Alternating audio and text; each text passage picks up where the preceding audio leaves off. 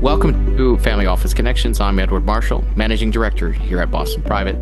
Today I'm joined by two accomplished executive search professionals who specialize in supporting family offices. They're going to share with us their unique insights and experiences with this often opaque part of the family office world. Today we'll divide our conversation into two parts. You know, first off, the, the state of the family office search industry during the pandemic and what we should expect over the next three to 12 months. And then we'll switch gears and talk about best practices in family office human capital management from these two industry veterans.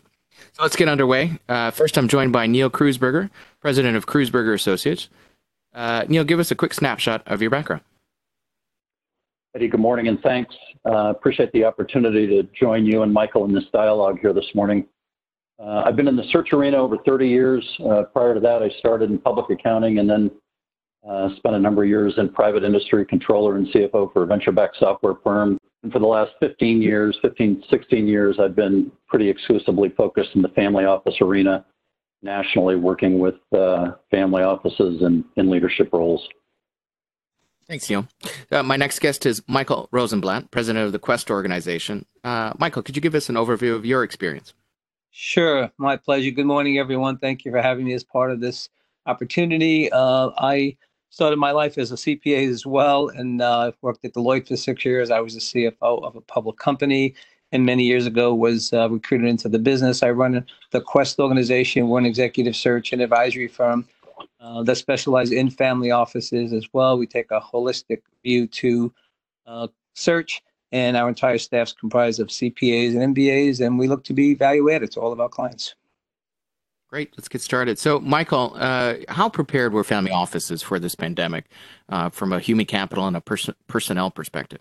Well, I, I don't think any of us were prepared for this, but I do think that many of the family offices have adapted fairly well to the pandemic. It's uh, um, family offices realized that they need a strong operating uh, framework, which is critical to business continuity. Uh, and what they did adapt to quickly is working remotely, uh, using additional technology considerations around infrastructure, data security, and access. Uh, and many have adapted fairly well, and many are, are still playing catch up. Um, most, in my opinion, most single family offices will shift to a hybrid family office model with more use of outsourcing and a more remote workforce. So while no one expected it, we were all thrown off. I do believe that many of them have adapted fairly well um, to the epidemic. In addition, I think that many of them have already been upgrading the quality of their people and also of their technology prior to this, which made it somewhat better. But again, many of them are also still uh, being challenged. Thanks, Michael. Neil, same question to you. you. Did you any of your clients were any of them prepared for the for the pandemic from an HR perspective? Yeah, thanks, Eddie. And I'd, I'd have to agree with Michael. Uh, this has really been a tough set of circumstances to have been prepared for um, or really to have anticipated. And I think there are a lot of people out there today wishing that our leaders would have paid closer attention to Bill Gates' comments back in 2015. Uh, if we had done that, we would have been better prepared for what's unfolded over the last several months. Um, certainly, I think as a society, we've been through some accelerated learning in dealing with this complex pandemic and how it's manifest. And I think that'll definitely help moving forward relative to our preparedness. Uh, but I think, as Michael said, for most of us, this caught us by surprise, obviously including wealth owners and family office leaders. Uh, however, one of the nice elements and characteristics of, of, the family office model is that they tend to be boutique service delivery models, very similar to investment company models, uh, oftentimes very entrepreneurially spirited. Uh, so they can adapt and change pretty easily and certainly much more easily than larger, more complex uh, models. And as we know, uh, you don't have the resource constraints that you do in the commercial world. Um, so if resources are needed to fight uh, this type of a 911 situation, uh, they're available. So I, I, think for the most part, they've they've done pretty well and are adapting. And, and as Michael intimated, they're going to be uh, looking for this change going forward. So, Neil, let's uh, continue a conversation on those resources. And in terms of how the pandemic has caused a lot of us to move to a digital by default delivery of services uh, in this current work environment, do you see family offices continuing to go in this direction? I do, Eddie. Uh, I, I think uh, perhaps some have, have shifted better than others or, or were more ready than others. But for the most part, yes, I think this is going to be part of the uh, part of the normal reality uh, as we move ahead. Uh, I think uh, family offices have realized that a virtual work environment is going to play an increasingly significant role. Um, and I think they are addressing this new reality actively. Uh, whether it's technology, uh, they've certainly started moving in that direction, cloud based services, accommodating remote work structures. Um, and I think for those uh, offices that tended to have a more traditional view or, or a work in the office type of culture, they've certainly been forced to make a very quick pivot uh, to this new reality. Uh, I think one of the biggest challenges right now going on, I, am sure Michael has seen this as well, but uh, are the reentry considerations or reopening considerations. Uh, designing workspaces. How do you deal with elevators, common areas like kitchens or eating areas, you know, bathrooms, OSHA requirements. This is all brand new territory for everybody, and it's it's really getting a lot of attention and focus right now. Um, and I've even uh, I've even heard a number, in speaking to several of my clients, a number of family office leaders at this point have indicated that they're really in no rush to reopen, just given some of the challenges that are out there. Thanks, Neil. Uh, Michael, you know, in terms of uh, family office compensation, have you seen any changes uh, in, family office compensation structures uh, during this pandemic?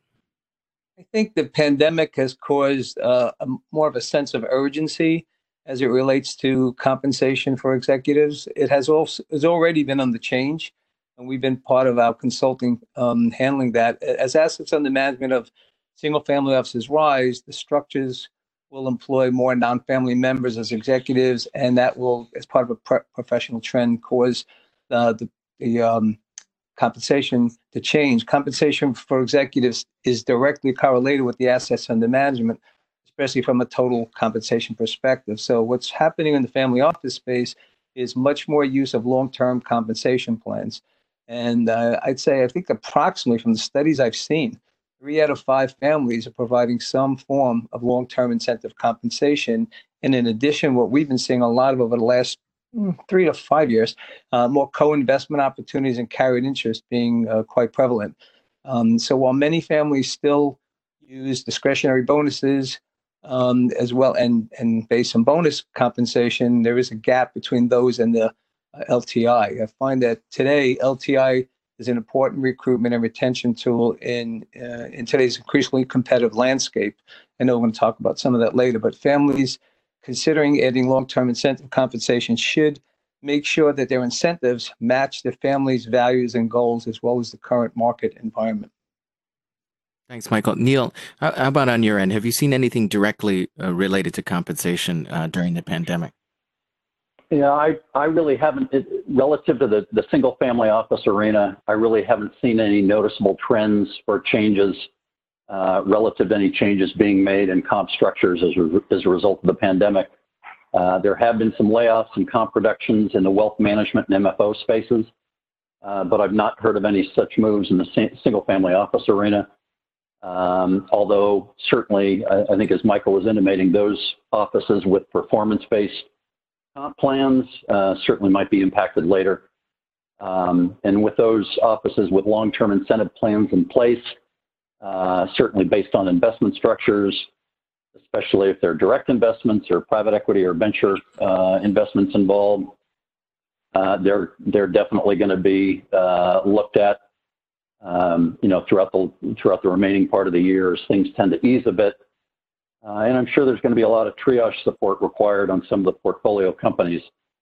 Um, but again, one of the big advantages of, of a family office uh, is not only the security, but the patient capital perspective. Uh, and I think most family offices uh, that I've been in touch with are really focused on just getting through the storm as safely as possible, uh, making the necessary changes to their business models as needed, and certainly for those with cash reserves, there's going to be plenty of buying opportunities uh, on the backside of the storm. Thanks, Neil. Uh, Michael, uh, you know, pulling on the thread that uh, Neil had talked about a little bit earlier in terms of remote working, is this going to be a trend that continues as as we sort of transition back into our offices? Our family office is going to be more remote?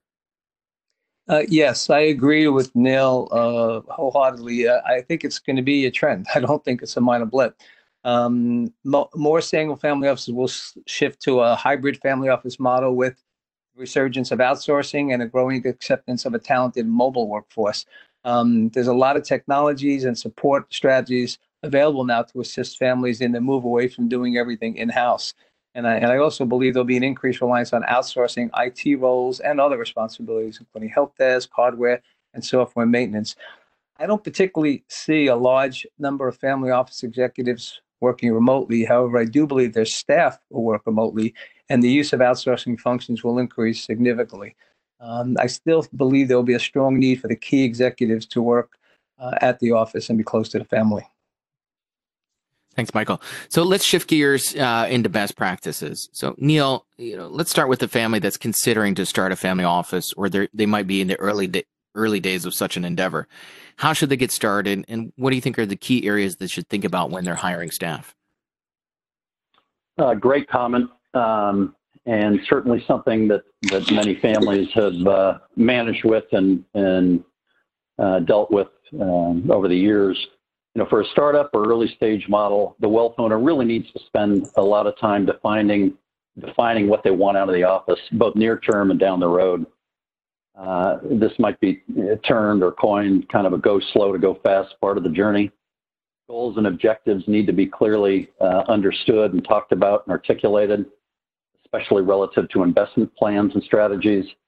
The service delivery model and structure needs to be fleshed out what functions are going to be incorporated from within, what are going to be outsourced, um, you know, how many households or family members are going to be served. And critical is, is what sort of decision making and or governance structures uh, will be used. Um, you know, another consideration is whether a single principal, is this a single principal model uh, or wealth owner, or is it a multi-gen, uh, multiple family member um, type of model? Uh, making, in the latter case, making more of the decision-making consensus-based, which certainly has challenges. Um, you know, there's there's a lot of early stage planning that needs to be uh, established for setting a good foundation, and I don't think that this point can really be emphasized enough. Um, once the organization needs are then defined, or at least better understood, then you can start thinking about a human capital plan and the various functional needs and and how they will be staffed. And I think those uh, really become pretty evident.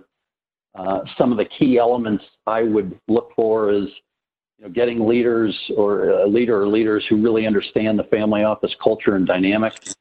Uh, family offices are a different world. You need someone with really relevant experience.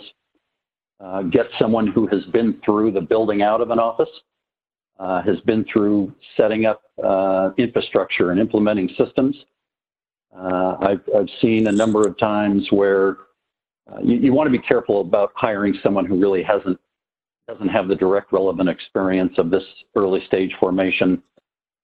Um, and you want to you want to get clear on some of the key milestones. Uh, what do you want to accomplish? What what does success look like? You know, 6, 12, 18, 24 months down the road. That's obviously an ongoing dialogue, but more time on that up front um, in terms of exploring that is really helpful as they as they get underway with building things out. Thanks, Neil. Michael, what about established family offices? What should they be thinking about when they're looking to bring new folks onto their family office uh, staff? Well, some of the key things uh, that we find the number one uh, consideration is culture, which Neil mentioned. The culture, you know, um, is so important because family offices differ quite a bit from a corporate environment and it's really essential to define the culture of the family and then list those attributes that would be important for prospective candidates. Uh, we have found in our search assignments that most successful candidates do come from other family offices or other very similar environments. The second most important consideration is skill set. Uh, it's critical that they have outstanding skills and expertise and they're able to work independently and have a proven track record of success. And the third characteristic uh, we focus on is flexibility and reliability. Um, most principals are very demanding and can change their mind on the spur of the moment. And we find it essential that the appropriate candidates have the ability to adapt quickly to change, have the mindset to do whatever it takes without getting upset, and the desire and ability to be there whenever they are needed. So those are the three primary um, attributes we look for when we're uh, identifying candidates for family offices. Thanks, Michael. Uh, what about uh, the question that comes up often with families considering, uh, you know, building a family office is the structure of their family office. You know, the broad categories of a multi-family office versus a single-family office, and all the different flavors that they come in. You know, from your your perspective, you know, how sh- what should they be keeping in mind when they're trying to decide between those two or more uh, family office structures? Well, both multi-family and single-family offices have numerous advantages and disadvantages. But we're seeing an increase in both, but more in single family offices as they're becoming much more sophisticated than they have in the past. Um, family control and governance is enhanced in a single family office, and there's far greater flexibility and dependence with a single family office. Um, so you know the, multi, the multifamily office obviously has another um, certain significant advantage as well in terms of cost effectiveness, bringing in other experts. But one of the key considerations is also the amount of assets.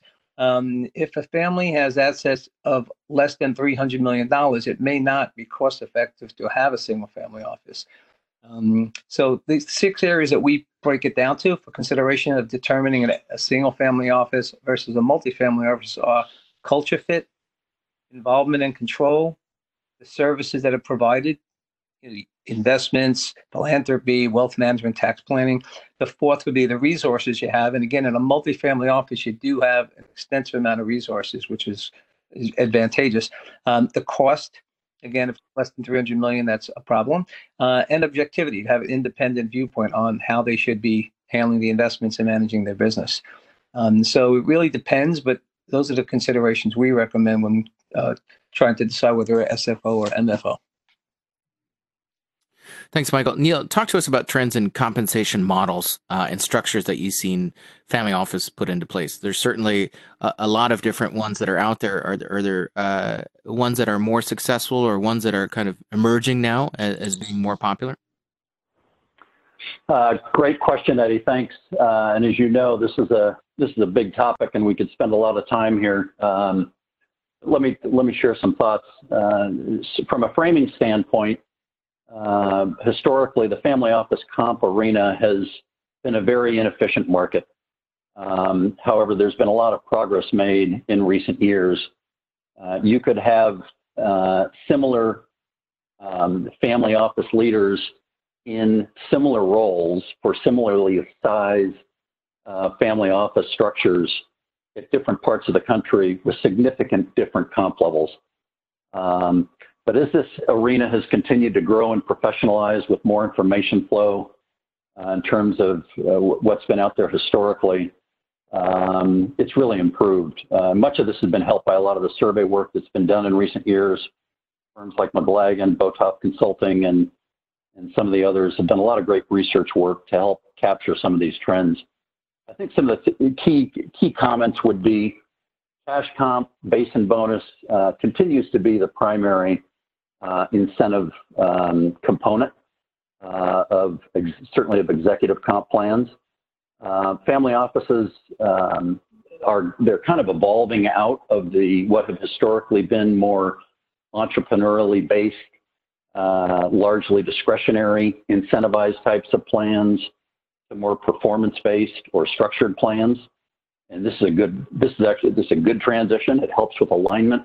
It helps keep, uh, you know, keep expectations in balance between the, wealth owner and the, and the employee. Um, long-term incentives, I think, as, as uh, Michael just alluded to, long-term incentives are continuing to be used more and more and becoming uh, more of the norm than they have historically. And another another thing that we see is um, benefit structures uh, are continuing to improve or richen. Um, you know, these can uh, really help add to retention and add to the glue that uh, that employees are looking for. Uh, we see unlimited PTO levels, um, medical medical plans that are covered 100%, even the copays, um, matching contributions for 529 plans for for uh, employees with children, um, and then certainly contributions to donor advised fund uh, of the employee's choice. These are some uh, you know, things that are continuing to get enhanced and, and I think some very positive moves. Thanks, Neil. Uh, you know, Michael, what are some potential pitfalls um, and things that you you tell your family office clients to be aware of when it comes to compensation? Well, you know, the, the base and bonus and cash are the simplest, so that's really there's not too many pitfalls there. But when you start putting in long-term incentive plans and co-investment and carried interest opportunities, if the person doesn't work out, if there's uh, conflicts of interest, things, it could become complicated and have legal issues. So one of the things that we try to do with all the plans is make sure we set up with a vesting formula and make sure that the plans are put in place so that they have an opportunity to make sure they vest and they don't just give them the uh, equity interest or, or whatever percentage uh, we're doing, uh, they're putting in place. Now, deferred compensation also can be set up that way, also investing formula. So that uh, that will uh, remove some of the complications, but uh, that's where it can get complex and expensive if you put those plans and they don't work out. But I will say that we're seeing a trend in that. Neil is correct. Certainly, base and bonus are still the most prevalent and the simplest. But the in, uh, the candidates the uh, getting much more sophisticated, and that's what they're looking for. Because how do you create wealth? They create wealth by getting some equity in the either uh, the, the the company, the opportunity, or or business investments that they make. So we're seeing more of that. It is more complex, and that's why you have to be very careful how you structure it. Well, Eddie, uh, Eddie can I follow up? Yeah, go ahead. Follow up please. comment. Um, agree with Michael's comments. One other thing, just to be mindful of probably one of the biggest challenges that I have heard, uh, especially in in long-term incentive plans. Um, you really need to model the heck out of the out of the plan. Uh, just run it through a lot of different scenarios and ranges of value, what it could be worth, what different payoff levels will uh, will be based on certain levels of performance, even um, you know even levels that seem unlikely uh, you just never know if a, if, if a you know a home run or a grand slam is is hit. The wealth owner needs to be comfortable, you know, paying those um, those bonus payouts. So th- there's no substitute for a lot of modeling at the front end. Um, and one more trend that just just to add is that we're seeing m- many more employment agreements uh, being used. They they are becoming increasingly common for really all senior, certainly senior level roles. Well, it's a good point, Neil. We, we've talked about that uh, scenario planning and the potential sticker shock uh, of, of, those principles to the upside uh, if things yeah. happen well. So that, that's a, that's a great point. Uh, Michael, let's shift gears to the other side of the table. What if, you know, talk to us about your candidates or if you know somebody that wanted to break into the family office executive world and find a role, how should they do it? Uh, uh, quite challenging if they have not had experience in it. So, if a candidate has no prior experience in a family office, it's much more difficult to make that transition. Uh, however, due to a shortage of quality candidates from family offices, they're becoming more flexible today uh, one of the ways, of course, is to network through people you know, uh, from people you know, from professionals, from folks like yourself, Ed, from bankers, from accountants, from lawyers, and obviously colleagues. Uh, and another way, of course, is to utilize services of myself and Neil, uh, where we can help make that transition. And what we recommend uh, for them to do, by the way, is if they've worked in a similar environment, which could be closely held business or a similar business, a hedge fund or private equity fund um, that mirrors the type of um, atmosphere and environment that a family office has, they should be able to revise and, and write their resume to accentuate some of those uh, experiences they've had. So analyze your experience, put whatever you can that that's credible on your resume that that also would coincide with some of the skills that you might need for that.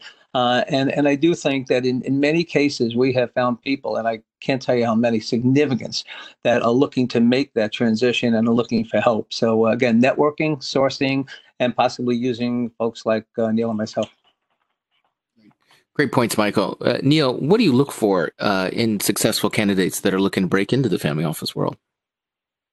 Thanks, Eddie. Uh, let me just add one more comment to Michael's uh, Michael's last point. Another another path can be uh, we see it on the on the financial side for CFOs or financial folks. another path into this world can be through a consulting channel. Um, if someone has not had the direct experience with a family office, but maybe they're brought in to help with a systems transition, an acquisition, uh, uh, some analysis, a divestiture, et cetera, sale of a company, um, oftentimes that can be a great uh, interim platform to get some experience in, you know, in, in, the family office arena. In terms of some of the key things we look for um, is, you know, heavily on relevant skills and experience in a family office setting.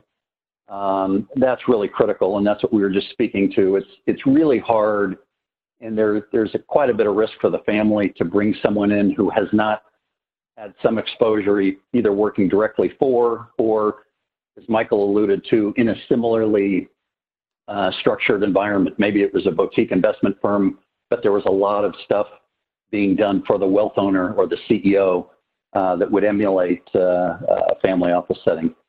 High emotional intelligence, uh, critical for this world. Uh, do they have the service gene in their DNA?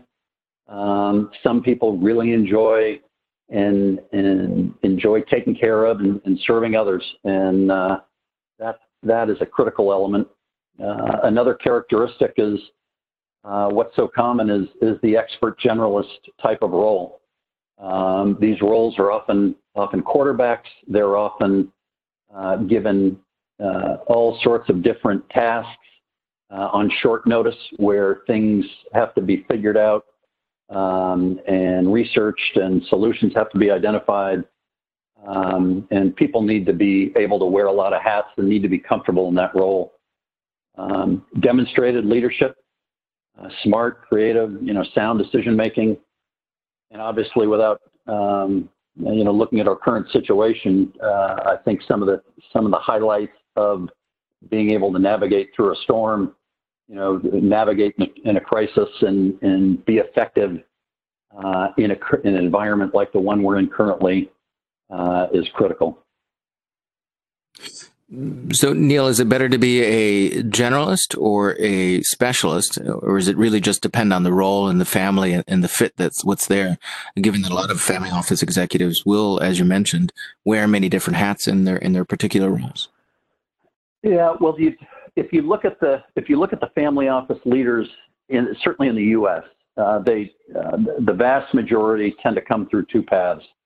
They either come through an investment path, kind of CIO, director of investments, um, uh, investment advisory role that has manifest. It's the wealth owner who had a liquidity event, and he has his his wealth advisor set up his family office. So it's more of an investment centric role the other side is, is think CFO, COO. Uh, so it's the tax director at Deloitte. It's the, uh, it's the CFO of the business that was sold that then comes on board and helps with building out the infrastructure and operations. And those really have, uh, that I think incorporates the majority of, of family office, certainly the heads of family office roles. Um, you know, in terms of expert generalist or not, you know, within that, within each of those categories, um, that you certainly have to be well versed in in all of the areas uh, touched. Um, trust and estate, taxes. Uh, you might not be an expert, but you need to be able to understand the complex structures. Uh, but I would say, uh, if I had had to choose, I would say expert generalist is going to be the skill set that is going to be more commonly or widely received than a specific, you know, highly involved expertise. Thanks, Neil. Michael, what about families? You know, uh, where should they tune, turn to when it comes to human capital? I mean, there isn't exactly a family office factory of talent uh, out there, or is there? Uh, no, no, there is there is no family office factory. In fact, um, clearly not an excess of talent out there. They, they family offices have grown significantly, especially over the past 10 years. Uh, I believe if you went back to about 2008, 2009, there were about a thousand family offices globally, and now there's over 10,000. So 10 times it is, is it has grown and continues to grow.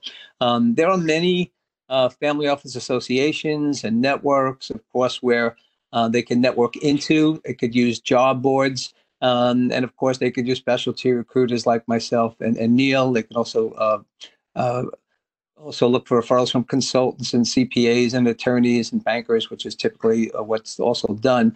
Um, what we're finding, though, there really is a shortage of talent, and therefore many, many families that may not have used a search firm are now coming to us because they just can't find what they need. And in addition, how they find the need um, is important. If just by going by people that have been referred to them is we don't find actually the most effective because even though someone may have a skill set or an education or a background, doesn't mean it's the right fit. And in a family office, um, it's really critical that you get some of the things we talked about earlier down, which is the culture fit, the skill set, the adaptability, and some of those things that uh, not so easy to to find.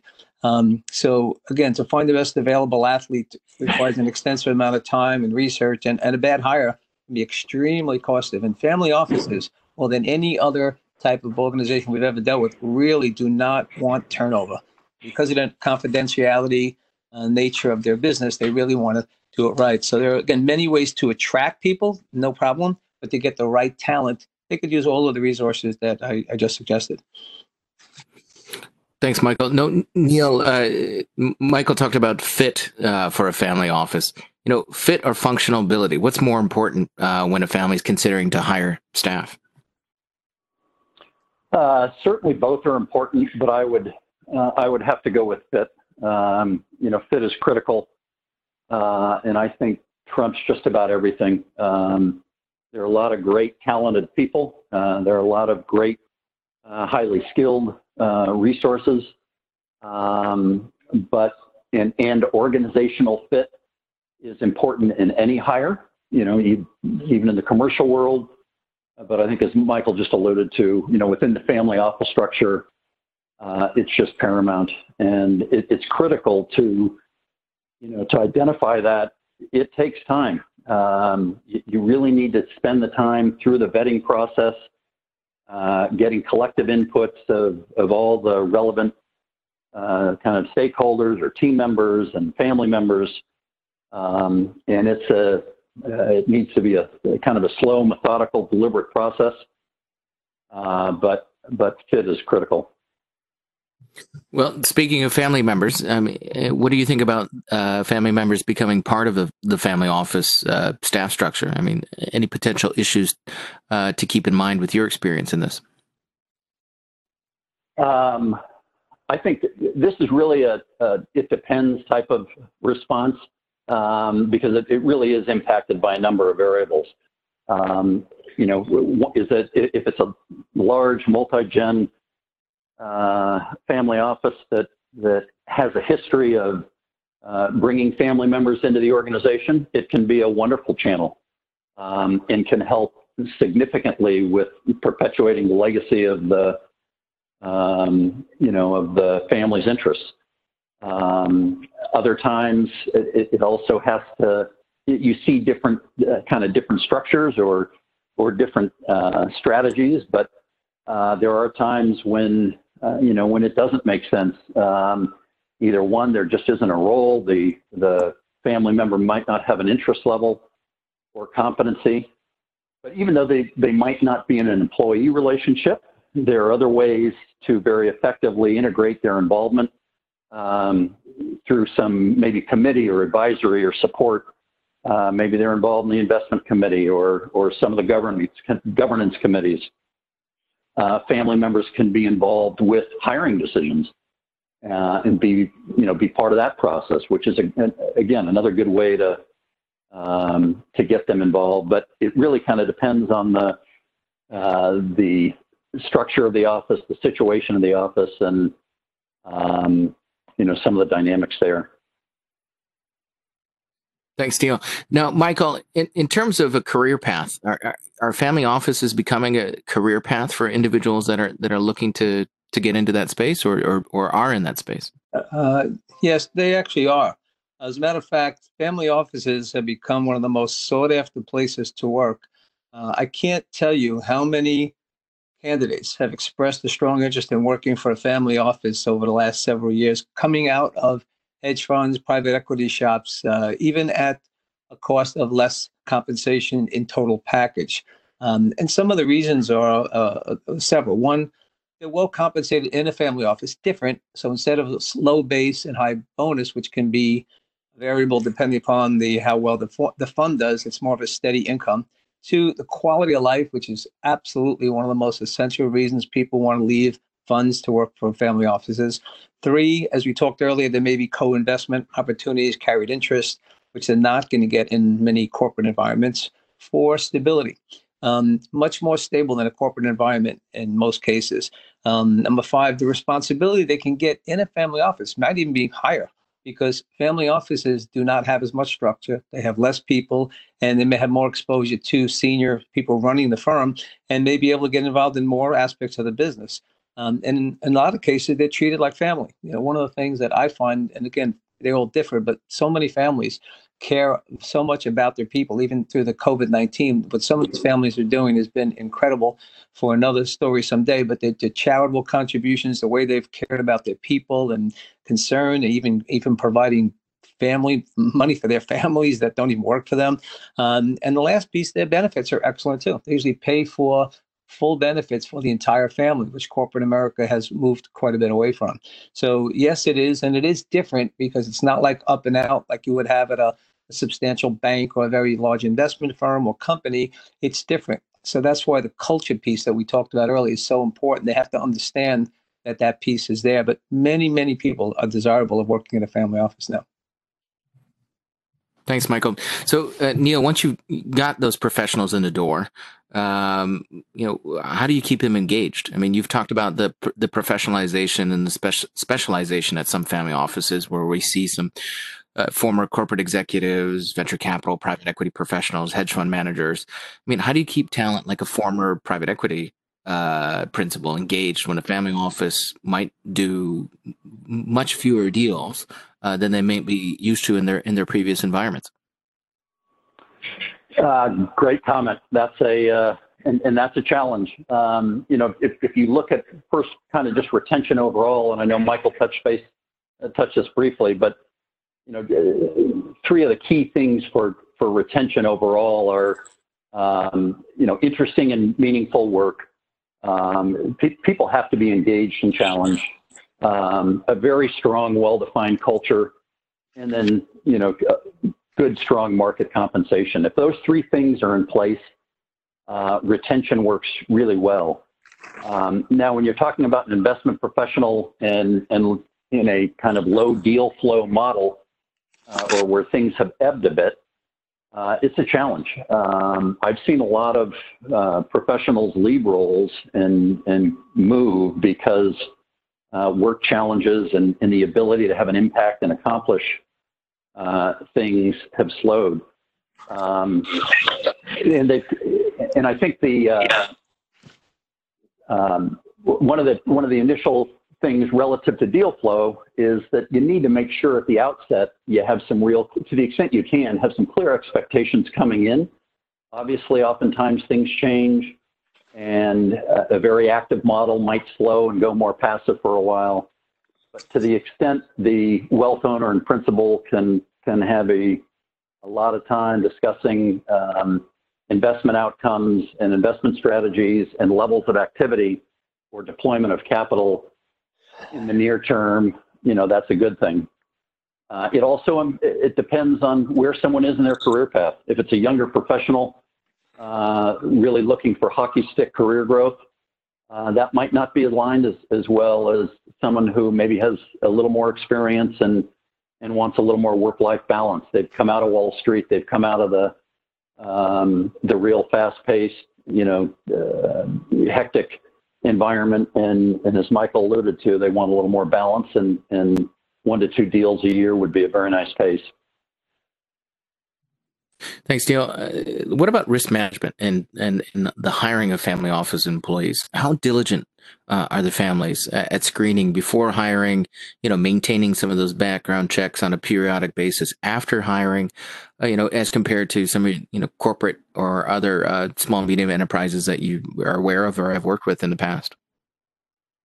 Yeah, I think there's been a lot of lot of improvement here in the last five to ten years. Um, and again, uh, as, as we touch base on um, these in our looking at the the uh, challenging uh, employment uh, landscape and the, the legal, uh, you know, some of the legal outcomes, uh, it's critical to have good pre-employment screening processes in place. Um, NDAs, confidentiality agreements are standard. Background checks have proliferated in their use and are critical. And I, I do know, as you've alluded to, Eddie, that uh, periodically those are those are done ongoing. Uh, but employment risk is a huge exposure area uh, for companies, period, and certainly with you know certainly for family offices, um, and even more so in a in a family that's operating in a multi-state environment. With some of the challenges of, of states like New York and California, where um, you know the states make it very challenging to be uh, uh, to be an employer, there's with so many so many uh, employment considerations to be mindful of. Thanks, Neil. Uh, Michael, you know, there's a lot of good discussion and, you know, actually some really good research uh, around family business succession, but much less so on family office succession planning.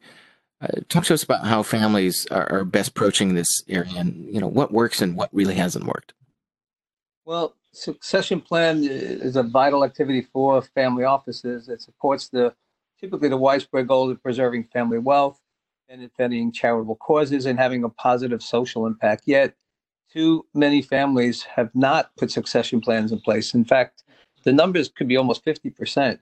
Um, now, in light of the COVID 19 pandemic, succession planning is becoming even more essential uh, with significant healthcare, cybersecurity issues, and so much economic uncertainty around the globe. Um, people are now putting in place of trying to come up with a succession plan. We got more calls on that than ever. Um, but it really should support the goals of preserving the wealth, the family wealth, the benefit, uh, the charitable causes, and of course have a positive impact on uh, socially. What we're finding is that they get caught up in, in a lot of controversy. It's a very difficult issue. Barriers get in the way, um, conflicts of interest. What happens is a lot of families will get together, have a conversation, start to talk about their goals and governance and things of that nature and they get into a dispute and it never gets resolved. What we recommend that has worked is bringing in someone to be sort of a moderator. And that could be any one of uh, some of the folks we said earlier. It could be your accountant, your lawyer, your banker, your could be a, uh, someone like myself or Neil, who can uh, really be the person to moderate and make sure that you have a set of goals, that you achieve it, that you come to conclusions. Because the, the main thing really is trying to preserve their wealth. Um, and the way to do that is to have a true succession plan. What we have found is so many succession plans are so ineffective and they're not they're not real they're not viable so we try to challenge them on that and make sure that they consider it and also make sure everyone's involved and uh, to get a, got to get a consensus to agree, and, and it's got to something that's going to evolve. A succession plan changes constantly. It's not something you can make one plan and execute it. It's going to constantly change out of input from all the family members, uh, and it's so critical. And in, it's one of my biggest bones of weakness with our clients is that they do not have a good succession plan. Thanks, Michael. Neil, in terms of you know next gen support and family education. Are, are, these things that family offices should get involved with, or, or uh, have you seen successful ones do? And is it a matter of marshaling uh, resources internally, or a combination of that and working with external consultants? Uh, great comment, Eddie, and, and I think it's all of the above. Yes, it, it's critical. I mean, next gen support, family education, again, are areas that have continued to evolve and improve and professionalize over the last five to 10 years. Uh, you look at some of the key studies uh, by Fox and some of the other organizations, but families are spending more and more resources annually uh, on education. Um, it's critical to uh, just continuing to help, um, you know, not only serve the the family structure, but uh, just in terms of helping preserve the culture and and have the family members uh, be more uh, aware and comfortable with uh, with what having wealth means and and how they can uh, manage it and be a steward of it um, moving ahead. Uh, so yeah, it's a huge, very significant area. There are a lot of great resources out there uh, that are available to to families. Um, and if you know people want to get um, get some leads or updates there, we can have them circle back after. But uh, lots of lots of external help. Thanks, Neil. And, and, Neil, you mentioned this a little bit earlier in terms of data and benchmarking information for you know, you know, human capital considerations, whether it's compensation or other pieces. Are are there other good uh, compensation studies or, or, studies of this nature that uh, people should be uh, uh looking at, or, or, or is there maybe some grounds uh, for for folks to start a new study? Um, I think there's been a lot of, as, as, I mentioned earlier, I think there's been a lot of improvement uh, in the family office compensation arena, um, uh, albeit um, more of the work has been done at the C-level roles, heads of family office, CIO, CFO, um, COO. Um, so I think there's not, I, I know that's going to continue to improve, uh, but there's been a lot of great headway there. Um, I think where uh, it still can be a struggle. One of the one of the challenges of the surveys is that uh, is getting uh, geographic uh, slices on the data. Um, you know, comp levels in San Francisco and New York are very different than St. Louis and Chicago. Um, and depending on the weighting of the participants uh, in the survey, uh, you know, the the data output can be uh, it can be varied, but for the most part, there's been a lot of good headway here. Uh, again, if, if people want some specific information, we can have them follow up. Um, one of the challenging areas for benchmarking is is at some of the staff levels, uh, controllers, um, estate managers, resident managers, uh, household staff, uh, again, that varies greatly uh, depending on the geographic area. Um, and I think that's an area where uh, over the next few years, we're hopefully going to see uh, see some tightening or see some more data, but it's it's pretty widespread. Do you see the same uh, when you're trying to find good data and benchmarks for the families that you support? Yeah, pretty much. Uh, there is a lot of data out there, and uh, I, I, agree with Neil. No, no, I don't really have anything to add on that. But there, there are many surveys, many statistics. We do our own, uh, and uh, we we really try to get very independent, objective viewpoints. Most of them are pretty good. I think they're pretty fairly accurate with the information that they provide, though. So, uh, some parting thoughts, Michael. You know, what's the one piece of advice that you give to family office uh, families that already have a family office and are looking to optimize uh, their current situation uh, from a per- personnel perspective?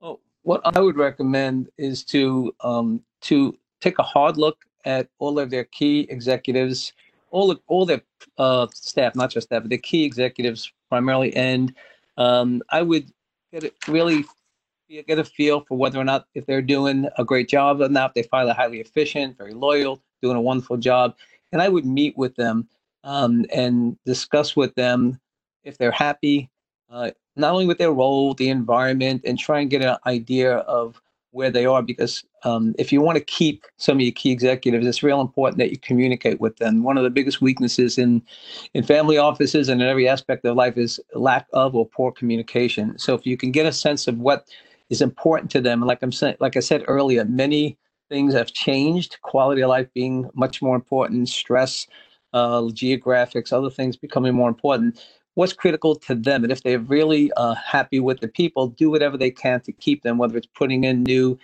long-term incentive plans, deferred compensation plans, uh, better better working hours, geographics, other th- anything that will keep them happy is important. But also to evaluate those who are not quite doing the job. And I'm just going to give you a quick example of a family office. We have many, I'm sure Neil does too, where the uh, the top executive reporting to the principals is very, very bright, doing a great job, and they love him.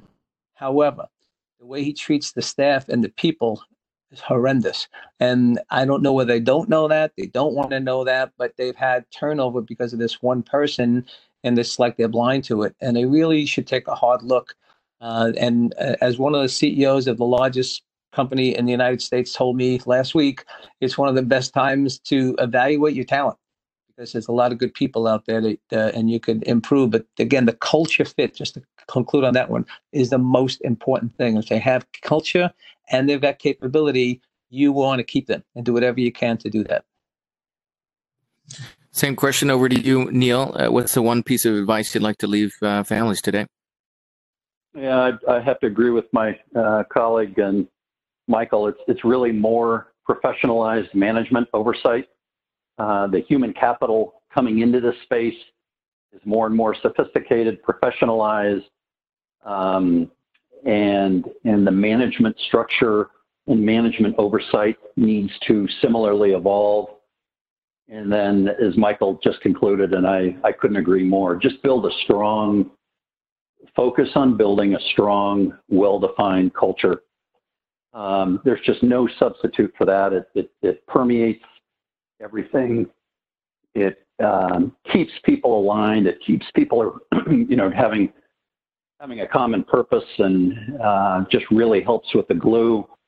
Um, so those would be uh, those would be the two comments: more professionalized management and focus on building a strong, well-defined culture. Well, thanks, Neil, and and thank you, Michael. I really appreciate both of your uh, thoughtful insights today. Uh, if you'd like to get in touch with uh, our guests or have any questions, do send us an email to familyoffice at bostonprivate.com. I'd also recommend you, you check out our website where you can find numerous resources, sign up for our newsletter, get this podcast and much, much more in your inbox, and learn more about how we help family offices. Uh, that website is bostonprivate.com forward slash family office. Be sure to subscribe to this podcast on Apple, Spotify, or wherever you prefer to listen. Thank you again to our panel and thank all of you for joining us. That's it for today. Check back with us for a new podcast next week.